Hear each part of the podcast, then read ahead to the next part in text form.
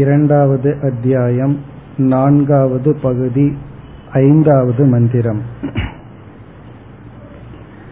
சகோவாச்ச நவா அரேம்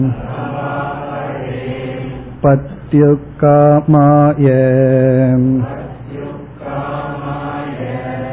பதிப்ரியோ பவதி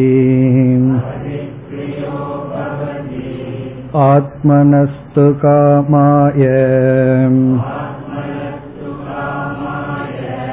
பதிப்ரியோ பவதி நவா அரேம் ஜாயாயை காமாய ஜாயா பிரியா பவதி ஆத்மனஸ்து காமாய ஜாயா பிரியா பவதி நவா அரேம் புத்ராணாம் காமாய புத்ரா பிரியா பவந்தி ஆத்மனஸ்து காமாய புத்ரா பிரியா பவந்தி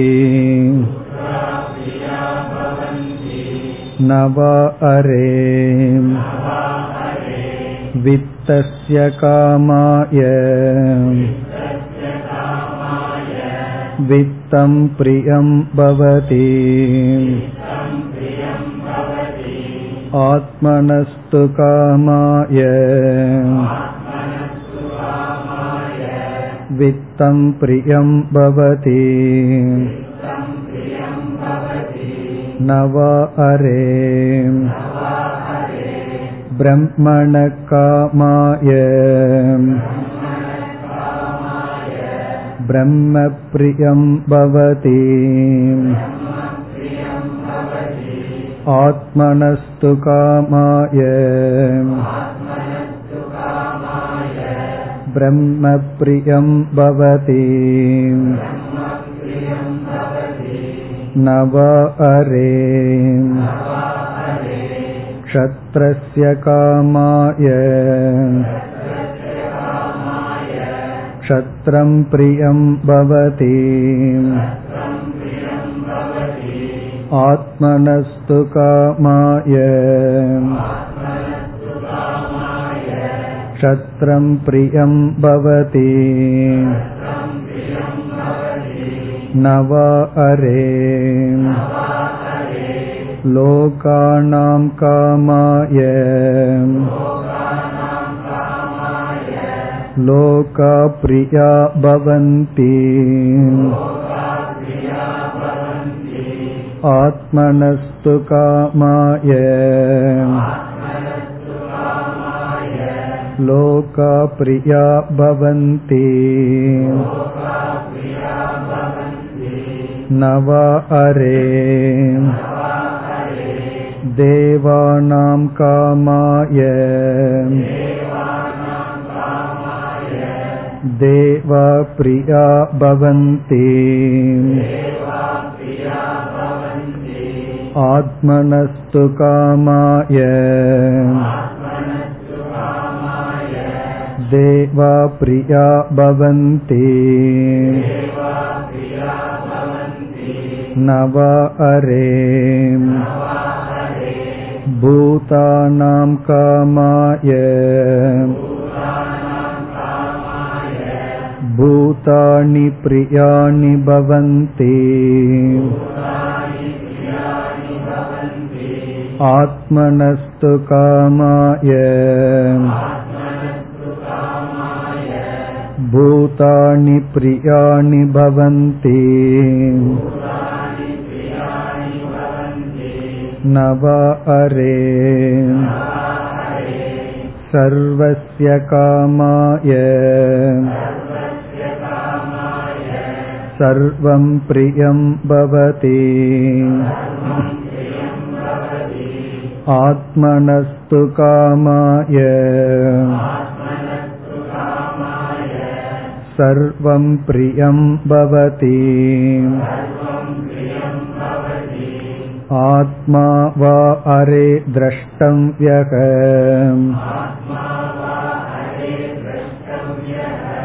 ஸ்ரோதம் யோ மந்தம் யக நிதித்யாசிதம் யோ மைத்ரேயி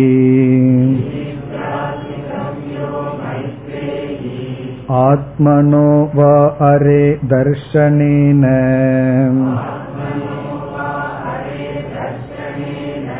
ஸ்ரவணேன மத்யா விஞ்ஞானேன இதம் சர்வம் விதிதம்.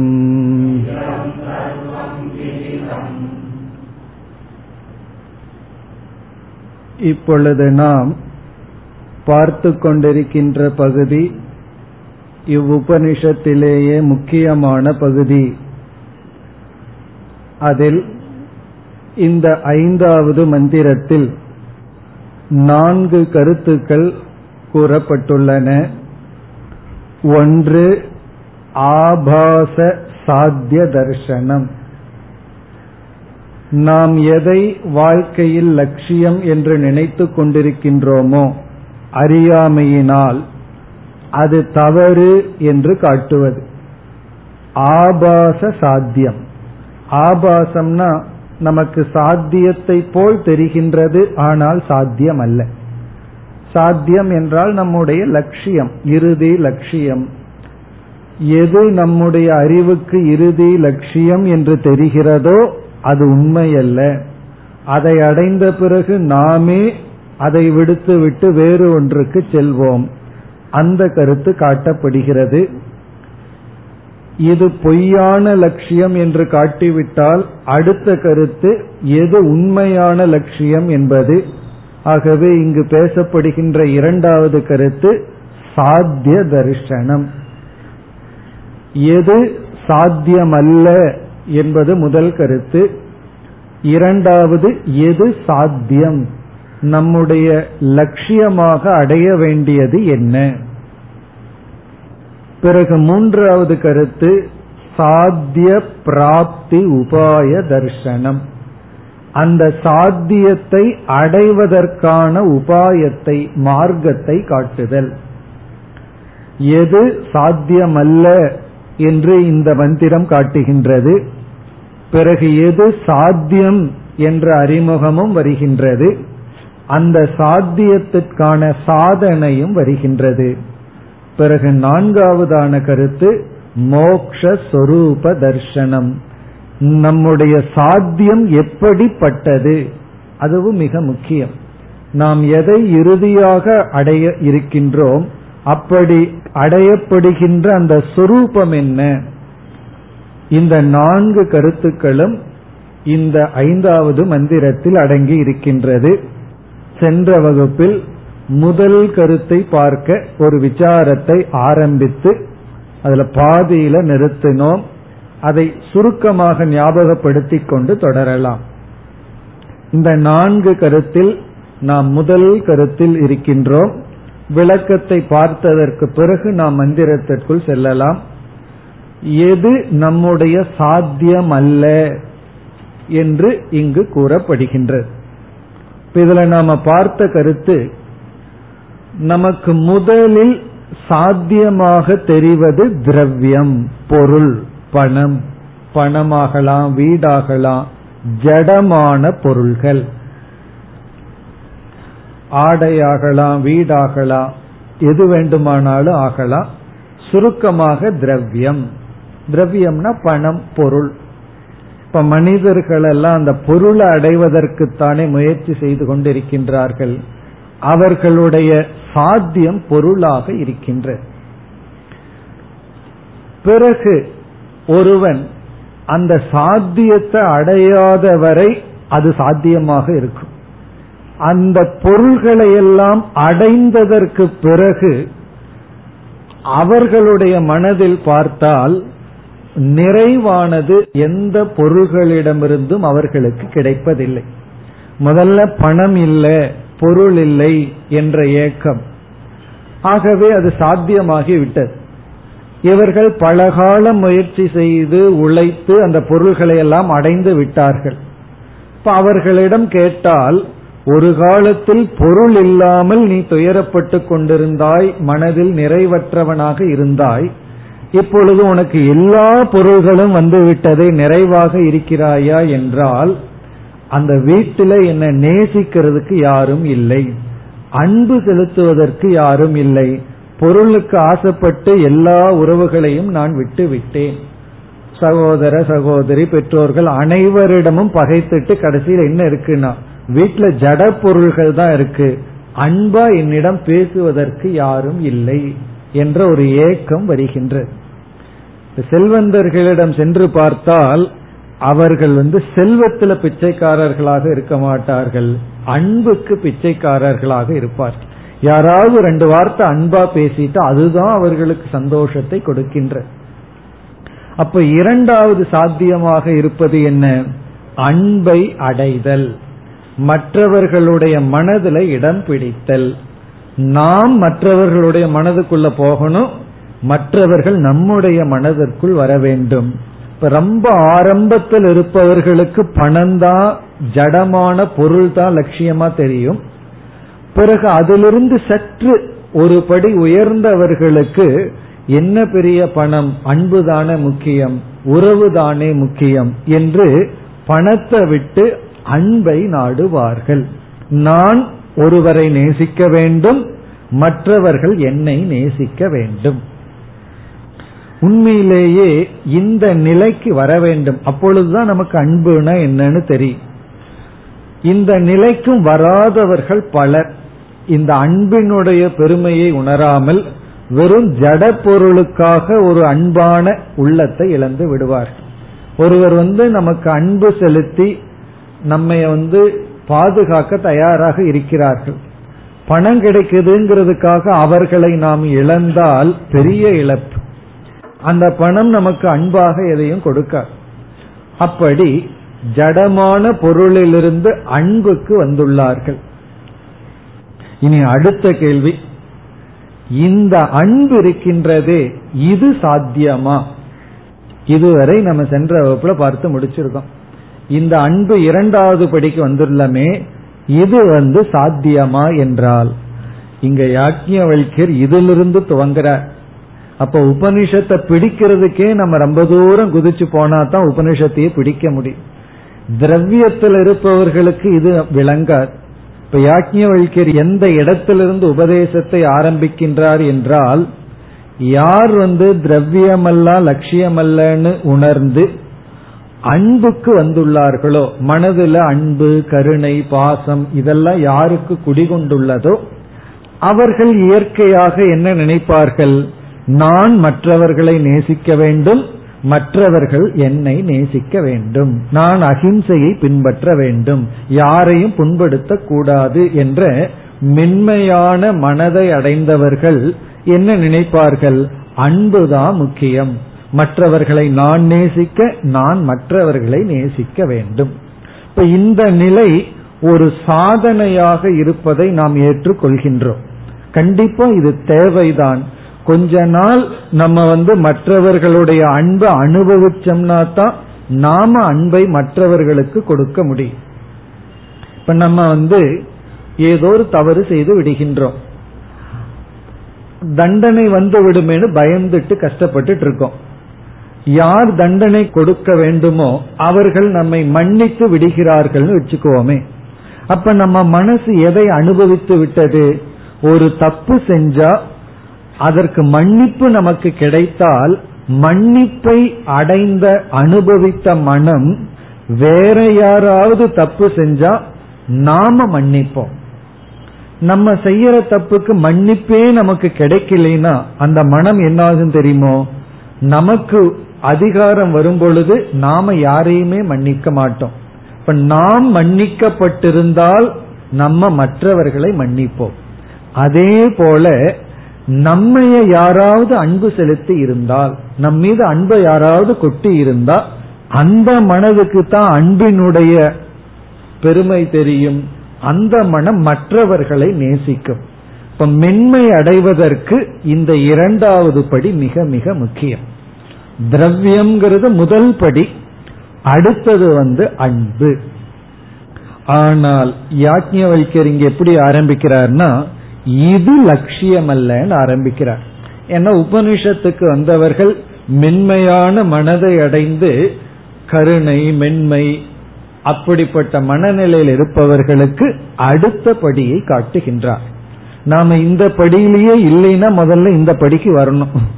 அப்ப இந்த மந்திரத்தை கொஞ்சம் பின்னாடி பார்த்துக்கலாம் அப்படின்னு விட்டுறணும். காரணம் என்ன, பொருள் தான் திரவியம்தான் முக்கியம்னு மனம் பற்றி கொண்டிருக்கும் பொழுது இந்த படிக்கு வரக்கூடாது. பொருள் தான் முக்கியம் போது அன்புக்கு வர வேண்டும், அன்பை கொடுக்கணும், அன்பை அனுபவிக்க வேண்டும். இப்படி அன்பை கொடுத்து அன்பை அனுபவிச்சிருந்தா மனம் ஒரு மென்மை அடையும். அதற்கு அடுத்த படி என்ன, அதை இப்பொழுது நாம் ஆரம்பிப்போம். அதற்கு அடுத்தபடி என்ன என்றால், உண்மையில் யாரும் யாரையும் நேசிக்க முடியாது. இவ்வளவு நேரம் சொல்லிட்டு இருந்ததுக்கு ஜஸ்ட் ஆப்போசிட்டா சொல்றோம். இவ்வளவு நேரம் என்ன சொல்லிட்டு இருந்தோம், ஒருத்தரை நீங்க நேசிக்கணும், அவர்களையும் உங்களை நேசிக்கணுங்கிறது ஒரு விதமான உண்மை, ஒரு விதமான சத்தியம். ஆனா அதற்கு மேல இருக்கிற உண்மை என்னவென்றால், யாரும் யாரையும் நேசிக்க முடியாது முழுமையாக. அந்த கண்டிஷன் முழுமையாக, அப்சல்யூட்லி, அதுதான் ரொம்ப முக்கியம். ஏதோ நேசிக்கலாம், ஆனா முழுமையாக நேசிக்க முடியாது. இல்லையே நான் வந்து இவரை நேசிக்கின்றேனே, முழுமையாக நேசிக்கின்றேனேன்னு மனசு சொல்ல தோணும். நம்ம கேட்போம், எந்த நாள்ல இருந்து நேசிக்க ஆரம்பிச்ச கண்ண வச்சு பார்ப்போம், எவ்வளவு நாள் இது ஓடும் அப்படின்னு பார்த்துடலாம். முழுமையாக யாரும் எதையும் யாரையும் நேசிக்க முடியாது.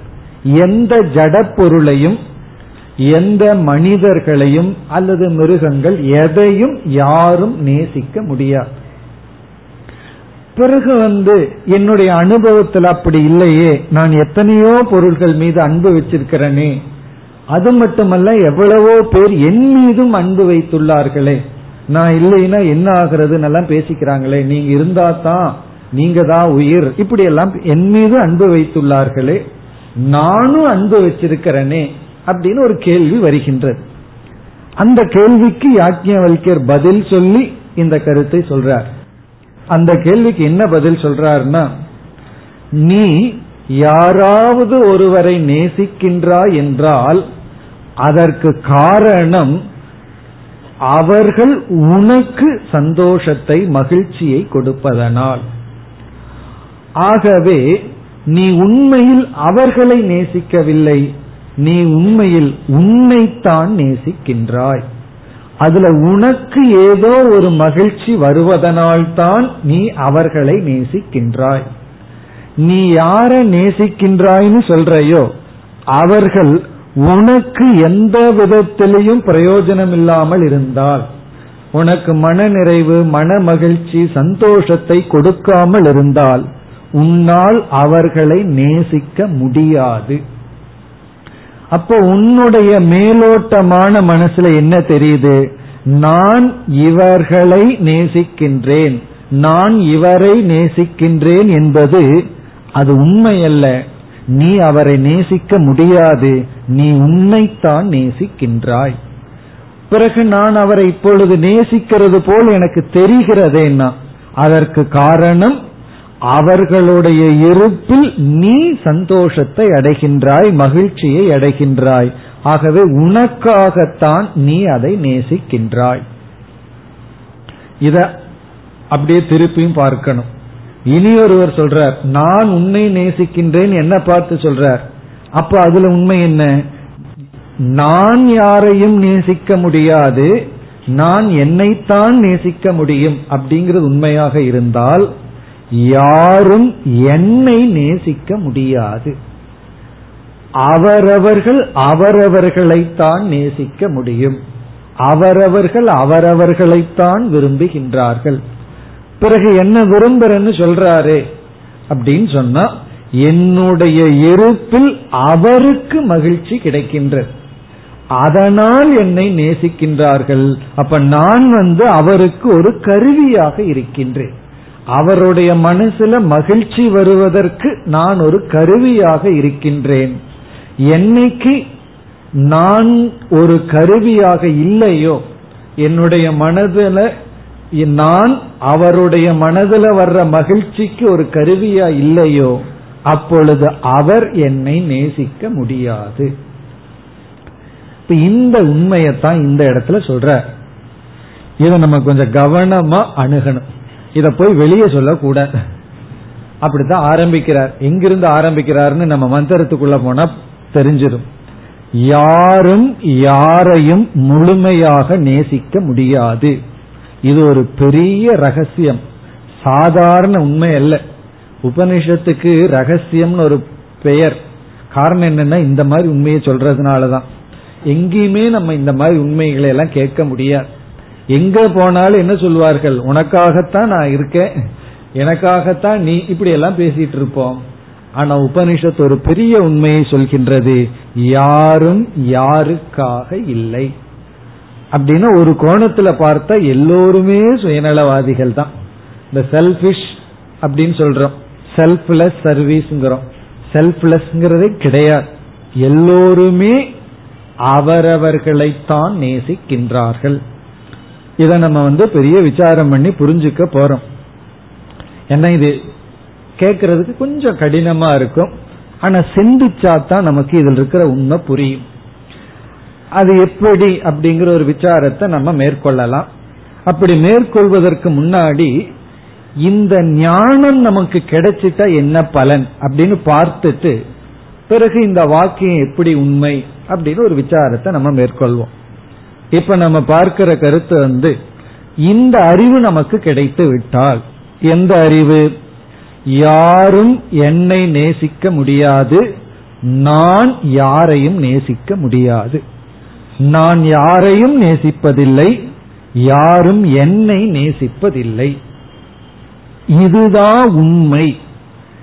இந்த உண்மை நமக்கு விளங்கினால் முதல்ல என்ன கிடைக்கும் தெரியுமோ, இந்த அறிவு வந்து நமக்கு வைராகியம் என்கின்ற பலனை கொடுக்கும்.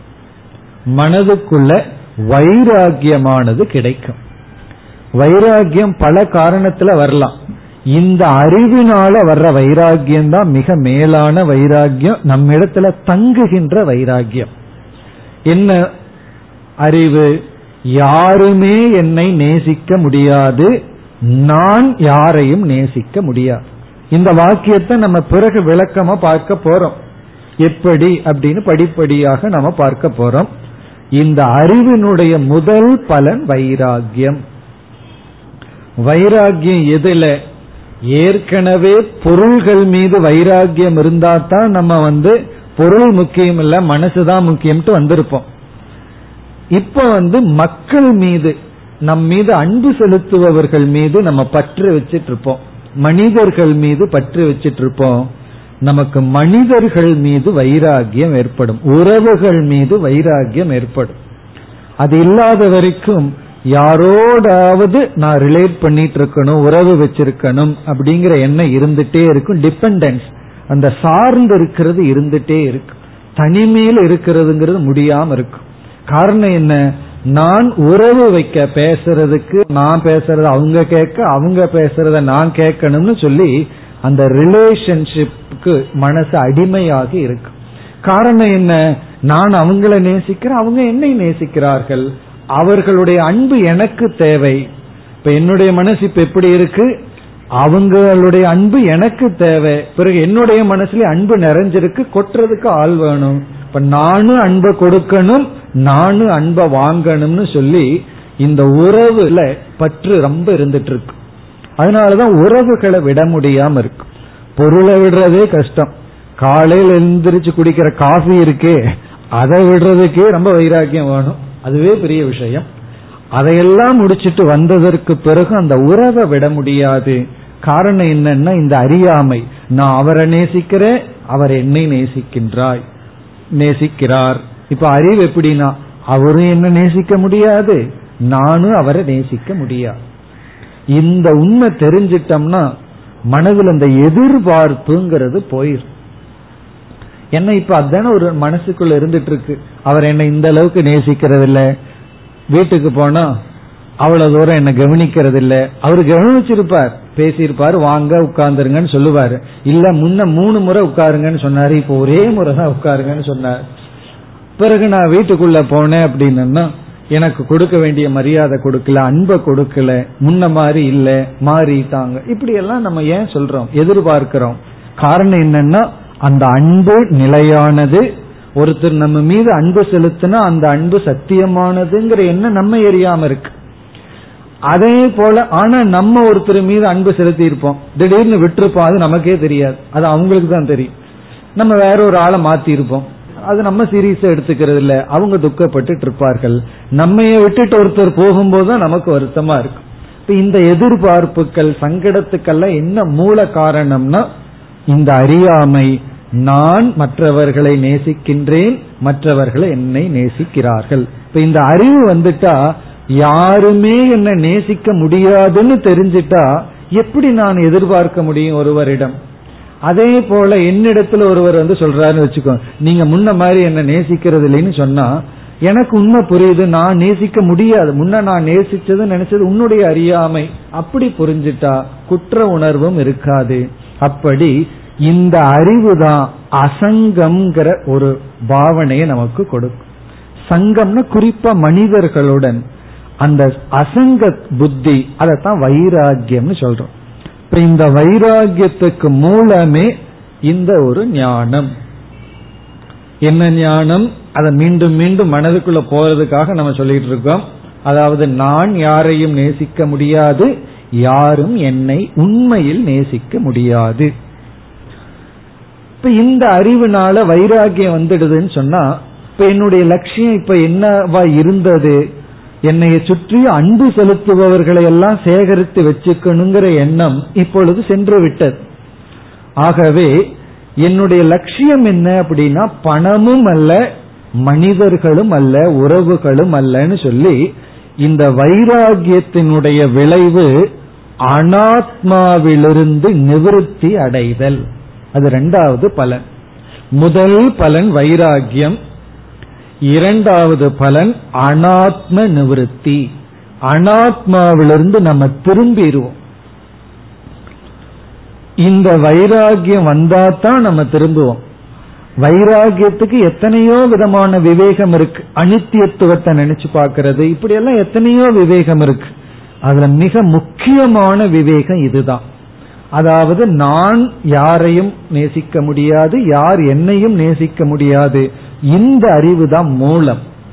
இது இந்த மனதுக்குள்ள ஆணிவேறு போல இருந்ததுன்னா பிறகு இந்த அறிவு வைராகியமாக மாறும்.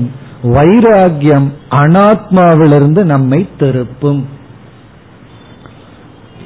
அடுத்த மூன்றாவது பலன் என்னன்னா, அனாத்மாக்களிடமிருந்து நம்ம அவ்வப்பொழுது சிறிய சிறிய இன்பங்களை, சந்தோஷத்தை அனுபவிச்சுட்டு இருந்திருக்கோம். உண்மையிலேயே நமக்கு விரும்பினவங்க வீட்டுக்கு வந்துட்டா மனசு அவ்வளவு சந்தோஷமா இருக்கு. காரணம் என்ன அப்படின்னா அதுல ஒரு மகிழ்ச்சி இருக்கு. நம்ம யார விரும்புறோமோ அவங்க நம்ம இடத்துல இருந்தால் மகிழ்ச்சி இருக்கு. இப்ப இந்த அறிவு என்ன சொல்லிடுது, யாருமே என்ன நேசிக்க முடியாது, நானும் யார நேசிக்க முடியாதுன்னா அனாத்மாவிலிருந்து நான் திரும்பிட்டேன்னா மனதுக்குள்ள ஒரு வெற்றிடம் ஏற்படும். அப்ப அந்த மனது கேட்கும், எது நிலையானது, எதன் என்னுடைய லட்சியமாக எடுக்க வேண்டும், இது லட்சியம் அல்லனா அடுத்த லட்சியம் என்ன என்று கேட்கும் பொழுது எந்த இடத்துல பூர்ண மகிழ்ச்சி இருக்குமோ, சந்தோஷம் இருக்குமோ அதை மனது நாடும். அதுல என்ன சொல்லலாம், சாத்திய பிரவருத்தி. அனாத்மாவிலிருந்து நிவர்த்திய வைராகியம் கொடுக்கும். பிறகு எது உண்மையான சாத்தியமோ அதுல பிரவருத்திய இந்த வைராகியம் நமக்கு கொடுக்கும். இந்த வைராகியம் தான் ரொம்ப முக்கியம். இந்த வைராகியம் ரெண்டு வேலை பண்ணுது. எங்க மனசு இருக்கோ அங்கிருந்து எடுக்குது, பிறகு எங்க மனசு செல்லணுமோ அங்க செலுத்துகின்ற எது சாத்தியமோ அங்க தள்ளுகின்றது. அப்ப முதல் கருத்து இந்த மந்திரத்தில் என்ன சொல்லப்பட்டதுன்னு பார்த்தோம், எது சாத்தியம்னு நினைச்சமோ அது சாத்தியமல்லன்னு காட்டப்படுகிறது. சாத்திய ஆபாசம், சாத்தியம்னு நினைச்சிட்டு இருந்தது சாத்தியம் அல்லன்னு தெரிஞ்ச உடனே அடுத்ததுல நம்ம மனசு எங்க போக ஏங்கும், எது சாத்தியம் அப்படின்னு தெரிஞ்சுக்க ஏங்கும். அதுதான் இந்த மந்திரத்தினுடைய இரண்டாவது கருத்து, சாத்திய தரிசனம். இதுதான் உன்னுடைய சாத்தியம் அப்படின்னு காட்டப்படுகிறது. அப்படி இங்க காட்டப்படுகின்ற சொல் நம்முடைய சாத்தியம் ஆத்மா என்று இங்கு சொல்லப்படுகிறது. அது நம்ம பிறகு பார்க்க போகின்றோம். ஆத்மா என்று சொல்லப்படுகிறது. இப்ப நம்முடைய உண்மையான சாத்தியம் என்ன என்றால் ஆத்மா. ஆத்மாவா அரே திரஷ்டவியகங்கிற இடத்துல வருது. ஆத்மாதான் நம்முடைய சாத்தியம். அப்ப இந்த வைராகியம் என்ன கொடுக்குதுன்னு சொன்னா, ஆத்ம பிராப்தியில் நம்மை ஈடுபடுத்தும். இந்த ஆத்மாங்கிற சாத்தியத்துல நம்மை செயல்படுத்தும், அங்க நம்ம கொண்டு போய் விடும். இதுதான் இந்த ஞானத்தினுடைய பலன். இப்ப முதல்ல யாக்ஞவல்கியர் ஒரு அறிவை கொடுக்கிறார். யாருக்கு? மைத்ரேயிக்கு கொடுக்கின்றார். என்ன அறிவு என்றால், நீ எதை சாத்தியம்னு நினைச்சிட்டு இருக்கிறையோ, உன் மனசுல பட்டுட்டு இருக்கோ, அது சாத்தியம் அல்ல அப்படிங்கிற அறிவை வந்த உடனே, அந்த அறிவு உள்ள போன உடனே வைராகியமாக பழுத்து மாறி அனாத்மாவிலிருந்து நிவர்த்தியை கொடுத்து ஆத்மாவிடம் பிரவிருத்தியை கொடுக்கும்.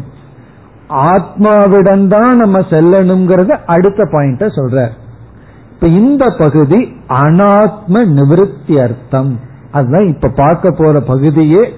அனாத்மாவிலிருந்து நம்ம எடுத்துக்கிறதுக்காகத்தான் இதெல்லாம் சொல்ற. ஏன்னா நம்ம மனச அனாத்மாவை பிடிச்சிட்டு இருந்தா, ஆத்மாவிடம் போ ஆத்மாவிடம் போனா எங்க மனசு இருக்கு ஆத்மாவிடம் போறதுக்கு? ஏற்கனவே அனாத்மாவை பற்றி இருக்கு.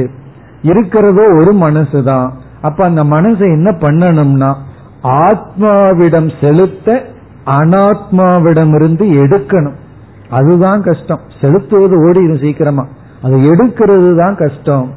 அந்த எடுக்கணும் அப்படின்னா சாதாரணமா முடியாது, அதுக்கு ஒரு பெரிய அறிவு வேணும். அந்த அறிவு தான் இங்கு சொல்லப்படுகின்றது. இது வயசான காலத்துல மட்டுமல்ல, எல்லா காலத்திலையும் இந்த அறிவு நம்ம மனசுக்குள்ள வேண்டும். எந்த அறிவு? இப்ப இங்க யாக்ஞவல்கியர் சொல்ற முதல் ஞானம், யாரையும் நாம் நேசிக்க முடியாது, யாரும் நம்மை நேசிக்க முடியாது. இது மனசுக்குள்ள வந்துட்ட ஒரு பெரிய ரிலீஃப் நமக்கு கிடைக்கும். என்ன ரிலீஃப்னா, பெரிய எதிர்பார்ப்பு நம்ம விட்டு போயிடும். எத்தனையோ உறவினர்கள், நண்பர்கள், இவர்களிடத்துல எல்லாம் என்ன எதிர்பார்ப்பு வச்சிருக்கோம்? அவங்க நம்ம நேசிக்கிறது இல்ல, கொடுக்க வேண்டிய ரெஸ்பெக்ட் கொடுக்கறது இல்ல, கொடுக்க வேண்டிய அன்பு கொடுக்கறது இல்ல, இதை நினைச்சிட்டு இருக்கோம். அதே சமயத்துல நம்மளும் அன்பை சில பேர்த்துக்கு கொடுப்போம், அவங்க வாங்க மாட்டேன்ட்டு போவாங்க. சில பேர்த்துக்கு கொடுக்க வேண்டான்னு நினைப்போம், அவங்க நம்ம கிட்ட ஏங்கி கொண்டு இருப்பார்கள். இந்த எல்லா விதமான எமோஷனல் பிரச்சனைக்கு என்ன காரணம்னா இந்த அறியாமதாம். இதத்தான் இங்க வந்து யாக்ஞவல்கியர் முதலில் குறிப்பிடுகின்றார். இப்படி சாத்திய ஆபாசத்தினுடைய ஞானத்தை நம்ம அடைஞ்சிட்டோம்னா, அந்த விவேகம் மனிதர்கள் மீது வைராகியம் அல்லது அசங்கம்ங்கிற ஒரு நிலையை கொடுக்கும். அப்பொழுதுதான் நம்ம மனசே நம்ம கிட்ட வருது. அது வரைக்கும் நம்ம நினைச்சிட்டு இருக்கோம் என் மனசு எங்கிட்ட இருக்குன்னு. உண்மையிலேயே நம்ம மனசு நம்ம கிட்ட கிடையாது. நம்ம மனசு வெளியே யாரோகிட்டயோ இருக்கு.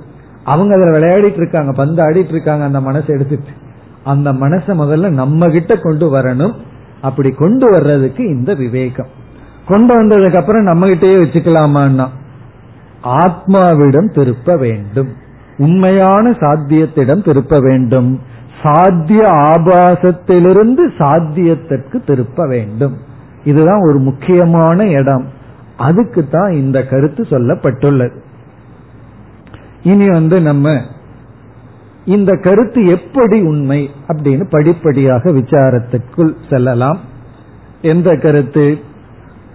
யாரும் நம்மை நேசிக்க முடியாது, நாமும் யாரையும் நேசிக்க முடியாது. இது எப்படி உண்மை? கொஞ்சம் நம்ம நிதானமா போனோம் அப்படின்னா இது நமக்கு விளங்கிவிடும். இப்ப அந்த கருத்திற்குள் நுழைகின்றோம். முதல் கருத்து என்னவென்றால்,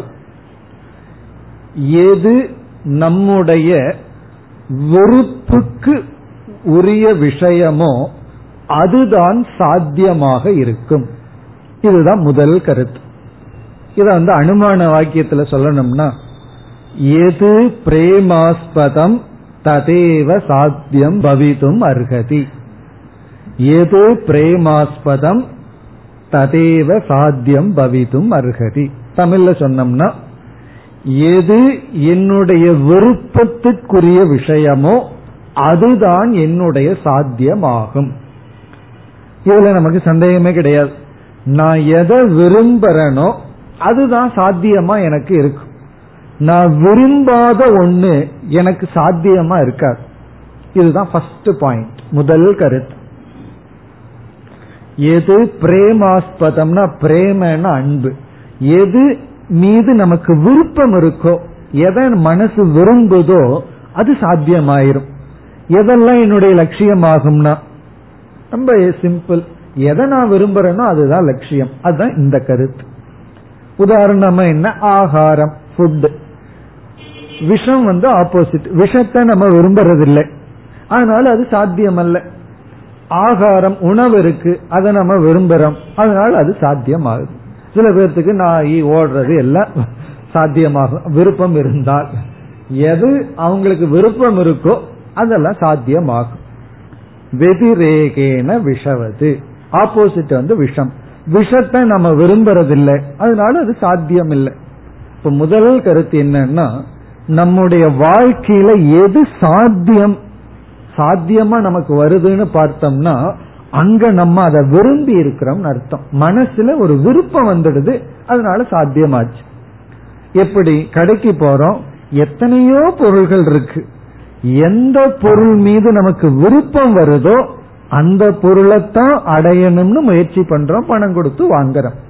அப்ப முதல்ல என்ன நம்ம புரிஞ்சுக்கிறோம், மனசு எதை விரும்புதோ அதுதான் சாத்தியமாகின்றது. சாத்தியமாகிறதுனா அதை அடைய முயற்சி பண்ணுவோம், அதை அடைய வேண்டும்ங்கிற சங்கல்பம் மனசுல ஏற்படும். விரும்பாத பொருள் மீது அதை அடைய வேண்டும் அப்படிங்கிற எண்ணம் நமக்கு வராது. இதுதான் முதல் கருத்து.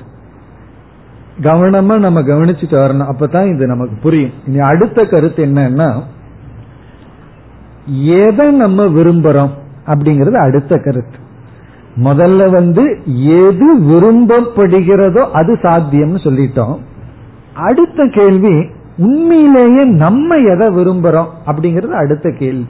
நாம எதை விரும்புறோம் அப்படின்னா, ஒருத்தர் கிட்ட கேக்குறோம், நீ எதை விரும்புறேன்னு, ஒரு பெரிய நோட்டை கொண்டு வாங்க சொல்றேன்னு எழுத ஆரம்பிச்சிருவார், இதெல்லாம் நான் விரும்புறேன்னு சொல்லி, பெரிய லிஸ்டே இருக்கு, இதெல்லாம் நான் விரும்புறேன்னு சொல்லி. ஆனா உண்மையிலேயே ஆராய்ச்சி பண்ணி பார்த்தா, இப்போ ஒரு அஞ்சு வயசு பையன்கிட்ட நீ எதையெல்லாம் விரும்புறேன்னு எழுதி கொடுக்க சொல்லி வாங்கிக்கிறோம். அவனுக்கே பத்து வயசு ஆனதுக்கு அப்புறம் அதை காமிச்சோம் அப்படின்னா தூக்கி போட்டுருவான். இதெல்லாம் இப்ப நான் விரும்பல, அப்ப நான் விரும்பினேன்னு சொல்லுவான். அதே போலதான் உண்மையிலேயே எதை விரும்புறோம் அப்படின்னு கேட்டா, சாஸ்திரம் சொல்கின்றது, நம்ம சிந்திச்சா நம்முடைய அனுபவமும் சொல்லும், நாம விரும்புவது ஆனந்தம், மகிழ்ச்சி. ஆனந்தக ஏவ பிரிய விஷயக, நாம விரும்புவது ஆனந்தம் அல்லது சந்தோஷம், அதத்தான் நம்ம விரும்புறோம். ஆனா எத்தனையோ பொருள்களை விரும்புற மாதிரி நமக்கு தெரியுது. எல்லா பொருள்களுக்குள்ளேயும் நம்ம எதை விரும்புறோம், ஆனந்தத்தை தான் நம்ம விரும்புறோம். இப்ப எதை விரும்புறோமோ அது சாத்தியம். முதல் பாயிண்ட் பார்த்தோம், நம்ம மனசு எதை விரும்புதோ அதுதான் சாத்தியமா இருக்குன்னு பார்த்துட்டோம். இனி அடுத்த கொஸ்டின் நமக்குள்ளேயே கேட்டு பார்க்கும் பொழுது, நான் எதை விரும்புறேன் அப்படின்னு ஒரு கேள்வி கேட்டா, எத்தனையோ பொருள்களை நான் சொன்னாலும் அந்த பொருளுக்குள்ளிருந்து நான் என்ன எதிர்பார்க்கிறேன் அப்படின்னு சொன்னா, ஆனந்தத்தை தான் எதிர்பார்க்கின்றேன், மகிழ்ச்சி, சந்தோஷத்தை தான் நான் விரும்புகின்றேன். ஆனா என்னுடைய மனசுக்கு ஒரு ஜட பொருள் அல்லது ஒரு மனிதனை நான் விரும்புற மாதிரி தெரிகிறதுன்னா அந்த பொருளிலிருந்து எனக்கு சந்தோஷம் வர்றதுனாலதான் அந்த பொருளை நான் விரும்புறேன். அப்ப உண்மையிலேயே நான் விரும்புறது அந்த பொருளை அல்ல, ஆனந்தத்தை. இப்ப இரண்டாவது கருத்து வந்து ஆனந்தத்தை தான் நான் விரும்புகின்றேன். இப்போ முதல் கருத்தையும் இரண்டாவது கருத்தையும் சேர்த்திட்டோம் அப்படின்னா, நான் விரும்புறதுதான் சாத்தியம். இப்ப நான் விரும்புறது ஆனந்தம்னா என்னுடைய சாத்தியம் என்ன? ஆனந்தம்தான் சாத்தியம். அப்ப நம்முடைய வாழ்க்கையில லட்சியம் என்னன்னு யோசிச்சு பார்த்தோம்னா, ஆனந்தம்தான் நம்முடைய வாழ்க்கையில சாத்தியம். ஒரு ஒரு இடத்துல நான் உனக்கு என்ன வேணாலும் கொடுக்கறேன், ஆனா சந்தோஷம் மட்டும் அதுல இருந்து கிடைக்காதுன்னு சொன்னா அவர் வாங்கிக்கு வரோம். நீ வீடு கேளு, என்ன வேணாலும் உனக்கு நான் கொடுக்கறேன், ஆனா அந்தந்த நான் கொடுக்கற பொருள்ல இருந்து உனக்கு சந்தோஷம் மட்டும் கிடைக்காதுன்னு சொல்ற. நம்ம அதை வாங்குவோமா? நீ ஒண்ணுமே கொடுக்காம போ, சந்தோஷத்தை கொடுத்துட்டு போ அப்படின்னா அதுதான். ஒரு பொருளும் வேண்டாம், சந்தோஷத்தை மட்டும் கொடுக்கறேன் அப்படின்னா அதுதான் சாத்தியம். இப்ப இதுல இருந்து நமக்கு என்ன தெரிகிறதுனா, நாம விரும்புவதுதான் நம்முடைய வாழ்க்கையில சாத்தியமாகுது. நம்ம விரும்பாதத நம்ம வந்து அடையணும்னு நினைக்கவே மாட்டோம். உண்மையிலேயே நம்ம விரும்புவது வந்து ஆனந்தம். இனி அடுத்த கேள்வி, இப்ப ஆனந்தம்தான் நம்முடைய சாத்தியம்னு சொன்னா அந்த ஆனந்தம் எங்க இருக்கு? வேற அந்த ஆனந்தம் எங்க இருக்கு? எங்காவது ஒரு இடத்துல அது இருந்தால் கண்டிப்பா அதுதான சாத்தியமாகும். முதல்ல சாத்தியமா நம்ம சொன்னது இச்சான்னு சொன்னோம், நம்மளுடைய விருப்பத்துக்குரிய விஷயம்னு சொன்னோம். இப்ப ரெண்டாவது படியில சொன்ன விருப்பத்திற்குரிய விஷயம் ஆனந்தம்னு சொல்லிட்டோம். மூணாவது படியில கேட்கிறோம், அந்த ஆனந்தம் எங்க இருக்கோ அதுதான பிறகு சாத்தியம். ஆனந்தம் ஒரு இடத்துல இருந்தால் அந்த இடம் தானே சாத்தியமாக முடியும். அது என்ன என்று கேட்டால் மூன்றாவது இடத்துல நம்ம சொல்றோம். இந்த இடத்துல யாக்ஞவல்கியர் அறிமுகப்படுத்துறார், இந்த மூன்றாவது இடத்துல ஆனந்தம் எங்க இருக்கு அது உன்னுடைய சாத்தியம், அந்த இடத்துக்கு பேரு தான் ஆத்மா. ஆத்மா ஆனந்த சொரூபம் அப்படின்னு சொல்ற. ஆத்மாதான் ஆனந்த சொரூபம். ஆத்மான்னு சொன்ன உடனே நமக்கு எங்கேயோ பார்க்க தரும். ஆனா யாக்ஞவல்கியர் சொல்றார், அது உன்னுடைய உண்மையான சொரூபம், நம்மதான், நம்மளே ஆனந்த சொரூபம். ஆத்மாதான் ஆனந்த சொரூபம். ஆத்மான்னா நான் அப்படின்னு இப்ப புரிஞ்சுக்கிறோம். நான் தான் ஆனந்த சொரூபம் அப்படின்னா இப்ப எது சாத்தியமாயிருது? நான் தான் இப்பொழுது சாத்தியம். அதத்தான் இந்த பெரிய ஒரு லிஸ்ட் மாதிரி சொல்லி கடைசியில் அதைத்தான் அறிமுகப்படுத்துறார். ஆத்மாவா ரே திரஷ்டவியாக, இந்த ஆத்மாதான் நீ அடையணும், வேற எதையும் நீ அடைய வேண்டாம் அப்படின்னு சொல்றார். இப்ப ஆத்மாவத்தான் நான் அடையணும். காரணம் என்ன? ஆத்மா ஆனந்த சொரூபம். ஆத்மா ஆனந்த சொரூபமா இருக்கிறதுனால நான் எதுக்கு ஆத்மாவை அடையணும்னா, நீ வந்து எதை விரும்புறையோ அதுதான் சாத்தியம். நீ விரும்புறது ஆனந்தத்தை தான். இப்ப நாம விரும்புவது சாத்தியம், நாம விரும்புவது ஆனந்தம், ஆனந்தம் இருக்கிற இடம் ஆத்மா. ஆகவே ஆத்மா சாத்தியம். இது வந்து நேரடியா போனா நமக்கு தெரியுது. ஆனா இந்த இடத்துல நான் விரும்புவதுங்கிற இடத்துலயே ஒரு கேள்விக்குறி நமக்கு வந்துருது. நான் விரும்புவதுதான் சாத்தியம்னு நீங்க சொன்னீங்க, அது ஒத்துக்க தோணுது. ஏன்னா நான் எத்தனையோ பொருளை விரும்புறேன், அதைத்தான் நான் அடைய விரும்புறேன். பிறகு யோசிச்சு பார்த்தா புரியுது, என்ன அந்த பொருள் இருந்து சந்தோஷம் கிடைக்குது, அதனால நான் விரும்புறேன், அதுவும் புரியுது. அந்த சந்தோஷம் இருக்கு, அது ஆத்மாவிடம் இருக்கு, ஆத்மஸ்வரூபம்னு சொல்றதுதான் புரிய மாட்டேங்குது. காரணம் என்னன்னா, நான் நானே இப்படி ஆத்மஸ்வரூபமாக இருக்க முடியும். இந்த இடத்துலதான் ஒரு கருத்தை பார்க்கிறோம். நான் என்னைத்தான் நேசிக்கின்றேன் அப்படின்னு இங்க அறிமுகப்படுத்துற. இப்ப இந்த கருத்தை யாக்ஞவல்கியருடைய அறிமுகத்தோட சம்பந்தப்படுத்துறேன். இப்பொழுதுதான் ஆத்மனஸ்து காமாய சர்வம் பிரியம் பவதிங்கிறது இப்ப இங்க வந்து கனெக்ஷன் ஆகுது. நான் என்னைத்தான் நேசிக்கின்றேன் அப்படின்னு தான் நாம் இதுவரைக்கும் பார்த்துட்டு இருந்தோம். இப்ப நான் என்னை நேசிக்கின்றேங்கிறது ப்ரூவ் ஆயிடுதுன்னு வச்சுக்கோமே, அதை நம்ம இப்ப நிரூபிச்சிட்டோம்னா நான் என்னத்தான் நேசிக்கிறேன், நான் மற்றவங்களை உண்மையிலேயே நேசிக்கல அது போய் அப்படிங்கறது நிரூபிக்கப்பட்டு விட்டால் நான் எதை விரும்புறேனோ அதுதான் சாத்தியம். நம்ம என்ன பார்த்தோம், நாம விரும்புறது ஆனந்தம், அப்ப நம்ம ஆனந்தத்தை விரும்புறோம், நாம நம்மையத்தான் விரும்புறோம், நாம நம்மையத்தான் கண்டிப்பா விரும்புறோம் நிபந்தனை இல்லாம, பிறகு நம்ம ஆனந்தத்தை தான் விரும்புறோம், ஆகவே நாமும் ஆனந்தமும் ஒன்று அப்படின்னு நிரூபிக்கப்பட்டு விடும். இந்த இடத்துலதான் கொஞ்சம் சிந்திச்சு பார்க்கணும். நான் என்னைத்தான் நேசிக்கின்றேன் அது எப்படி என்றால், இப்ப இந்த இடத்துல எல்லா ஜீவராசிகளும் அவரவர்களை நேசிப்பது என்பது சகஜம். சகஜம் அப்படின்னா யாருமே சொல்லிக் கொடுத்து வருவதில்லை, அது இயற்கையாக இருக்கு. நான் என்னை நேசிப்பது இயற்கையாக இருக்கு. யாராவது வந்து சொல்லி கொடுத்திருக்காங்களா நீ உன்னை கொஞ்சம் நேசிச்சு பழகிக்கோ அப்படின்னு? என் மீது எனக்கு இருக்கிற அன்பு இயற்கையா இருக்கு. ஆனா ஒரு பொருளை நான் நேசிக்கிறதுங்கிறது இயற்கையா இல்லை. அந்த பொருள் மீது கொஞ்சம் பழகி அதோட சம்பந்தப்பட்டு கொஞ்ச காலத்திற்கு பிறகுதான் அந்த பொருள் நமக்கு விருப்பத்திற்குரிய விஷயமா இருக்கு. நான் எனக்கு விருப்பத்துக்குரியவனா இருக்கிறது இயற்கையா இருக்கு. எந்த ஒரு பொருளும் எனக்கு விருப்பத்துக்குரிய பொருளா மாறுறதுக்கு கொஞ்சம் காலம் எடுக்கும். உதாரணமா வகுப்பைய வேதாந்த கிளாஸையே சொல்லலாம்.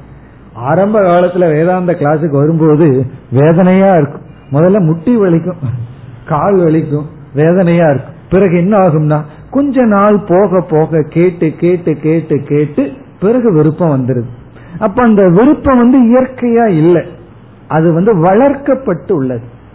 அப்படி எதுவாக இருந்தாலும் சரி, சில பேர் வந்து மது அருந்தி பழகிறதோ அல்லது புகைப்பிடித்து பழகிறதோ ஆரம்பத்துல கஷ்டமா தான் இருக்கும். பிறகு என்ன ஆகும்னா பழகி பழகி பழகித்தான் அதுல ஒரு விருப்பம் உருவாகி இருக்கு. அதுக்கப்புறம் பிரிக்கவே முடியாது அவர்களை அந்த பொருள்ல இருந்து.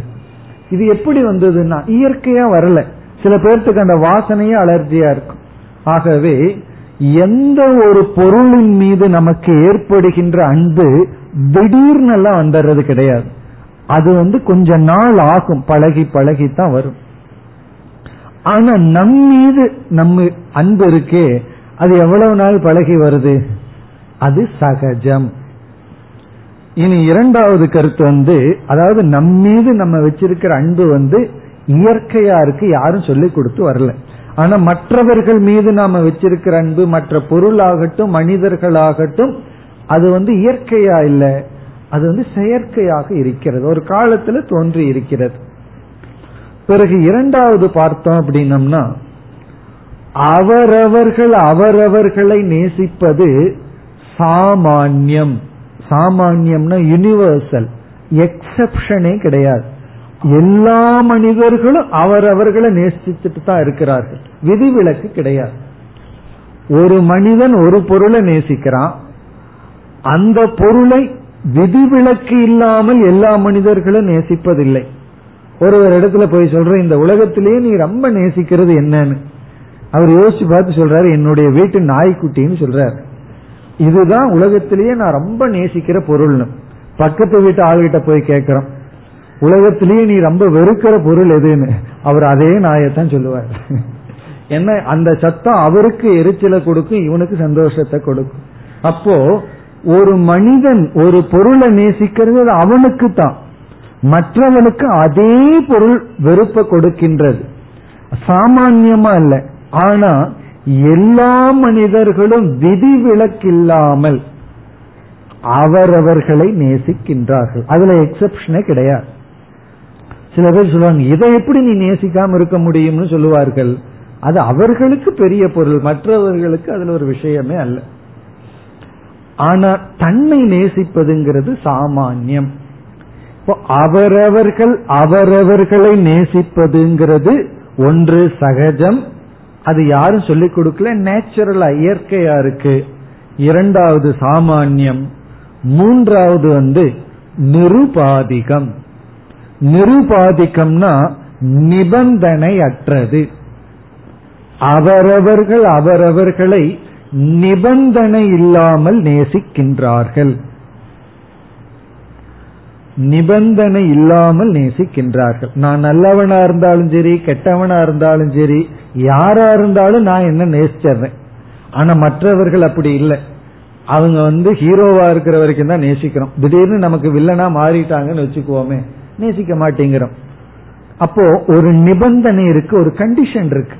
நீ இந்த மாதிரி இருந்தா தான் நான் உன்னை நேசிப்பேன். அந்த நிபந்தனை அற்றதாக இருப்பது நம்மை நாம் நேசிப்பது. அதற்கு அடுத்தபடியே போன தாயினுடைய அன்பு சிறப்பா சொல்வார்கள். காரணம் என்னன்னா, பையன் வந்து ஒழுக்கமா இல்லை அப்படின்னா அப்பாவுக்கு கோபம் வந்துடும். நீ ஒழுக்கமா இல்லை, சரியா படிக்கல, ஒழுங்கா இல்லைன்னு சொல்லி கோபப்பட்டுருவார். உறவினர்கள், நண்பர்கள், மற்றவங்க எல்லாம் கோபப்பட்டுருவார்கள். ஆனா பையன் எப்படி இருந்தாலும் அந்த தாயினால நேசிக்க முடியுது கொஞ்சம் ஓரளவுக்கு. அதனாலதான் அந்த அன்பை கொஞ்சம் உயர்வா சொல்றது. நிபந்தனை கொஞ்சம் குறைவா இருக்கு. ஆனா நம்மையும் நம்ம நேசிக்கிறோமே, அது முழுமையாக நிபந்தனை அற்றது. இப்ப பையன் நல்லவனோ கெட்டவனோ எப்படியோ இருந்தாலும் என்னால வெறுக்க முடியாதுங்கிற எண்ணம் அதிகமா வர்றது ரிலேஷன்ஷிப்புக்குள்ள தாயினுடைய அன்பு. அதனாலதான் அதை கொஞ்சம் உயர்வா நம்ம சொல்றோம். அந்த அன்பே சில சமயம் அந்த குழந்தைகளை திருத்திடும். ஆனா நம்மையும் நம்ம நேசிக்கிறோமே, அது வந்து அன்கண்டிஷனல், நிபந்தனை அற்றதாக இருக்கு. இந்த மூன்று கருத்தை வச்சு பார்த்தோம்னா, நான் என்னை நேசிக்கின்றேன் அப்படிங்கிற கருத்துல ஒன்று யாருமே சொல்லிக் கொடுக்காம எனக்குள்ளேயே அது இருக்கு, நான் என்ன விரும்புறேன். இரண்டாவது, அது எல்லோருக்கும் பொதுவா இருக்கு. இப்ப நான் என்ன விரும்புறேன் அது சுயநலமான திடீர்னு ஒரு எண்ணம் வந்துடலாம். ரொம்ப பேர்த்துக்கு வேதாந்த கிளாஸ் வந்து லைட்டா போர் அடிக்க ஆரம்பிச்சிடும் அல்லது கஷ்டமா இருக்க ஆரம்பிச்சிடும். உடனே என்ன சொல்வார்கள் தெரியுமோ, இந்த வேதாந்தம் படிக்கிறதெல்லாம் ரொம்ப சுயநலம், நம்முடைய ஆத்ம முன்னேற்றத்துக்கு முயற்சி பண்றோம், அதனால நான் கிளாஸை நிறுத்திட்டு வேற ஏதாவது பண்றேன்னு சொல்லுவார்கள். காரணம் என்ன, அது சுயநலமா வேதாந்தம் படிக்கிறது. இதெல்லாம் நம்ம மனசு உள்ள ஒரு கற்பனை, அது சுயநலம்னு சொல்லுவோம். இல்லை, அவரவர்களை அவரவர்கள் நேசிப்பதுங்கிறது சுயநலம். இப்ப இது சுயநலம்னா உலகத்தில் இருக்கிறவங்க அவங்கவுங்க அவங்கவுங்கள நேசிச்சிட்டு இருக்காங்க. இப்ப நம்ம எல்லாமே சுயநலமா இருக்கிறதுனால சுயநலம்ங்கிற வார்த்தைக்கு அர்த்தம் இல்லாம போயிடும். ஒருத்தன் சுயநலமா இருந்து ஒருத்தன் சுயநலம் இல்லாம இருந்தா தான் சுயநலம்னு சொல்லணும். எல்லாருமே யூனிவர்சலா சுயநலமா இருந்துட்டா சுயநலம்ங்கிற வார்த்தைக்கு அர்த்தம் கிடையாது. இப்ப ஏன் உண்மை பொய்ன்னு சொல்றோம்? ஒருத்தன் உண்மை பேசுனா ஒருத்தன் பொய் பேசுனா, அதனால உண்மை பொய்ங்கிற பிரிவே இருக்கு. ஒரு கற்பனை பண்ணி பார்ப்போம், பொய் பேசுறத எல்லாமே மறந்துட்டாங்கன்னு வச்சுக்குவோம். அது நடக்க போறதில்லை, மறந்துட்டாங்கன்னு வச்சுக்குவோமே. பொய் பேசுறது எப்படின்னு யாருக்குமே தெரியாம போயிடுதுன்னு வச்சுக்குவோமே. உண்மைங்கிற வார்த்தையே டிக்ஷனரியில இருக்காது. உண்மைங்கிறது எப்ப வரும்? பொய்ன்னு ஒண்ணு இருந்தா தானே உண்மைன்னு வரும். அதே போல நம்ம எல்லாமே செல்பிஷா இருக்கோம் ஒரு ஆங்கிள். அப்ப செல்பிஷ்ங்கிற வார்த்தைக்கு அர்த்தம் இல்லாம போயிடும். அப்படி பார்க்கல நம்ம வந்து இயற்கையா நம்மையே நம்ம நேசிக்கிறோம். அது பாவம் அல்ல, தப்பு அல்ல, அது இயற்கை, நம்ம ஒன்னும் பண்ண முடியாது.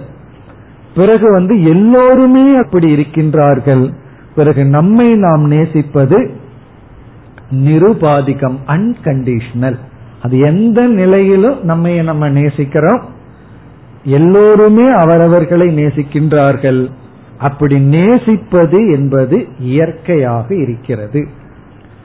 இப்ப இந்த மூணு பாயிண்ட வச்சுட்டு நாம மற்றவங்களை நேசிக்கிறதுல பார்த்தோம் அப்படின்னா, இந்த மூணுக்கு ஜஸ்ட் ஆப்போசிட்டா இருக்கும்.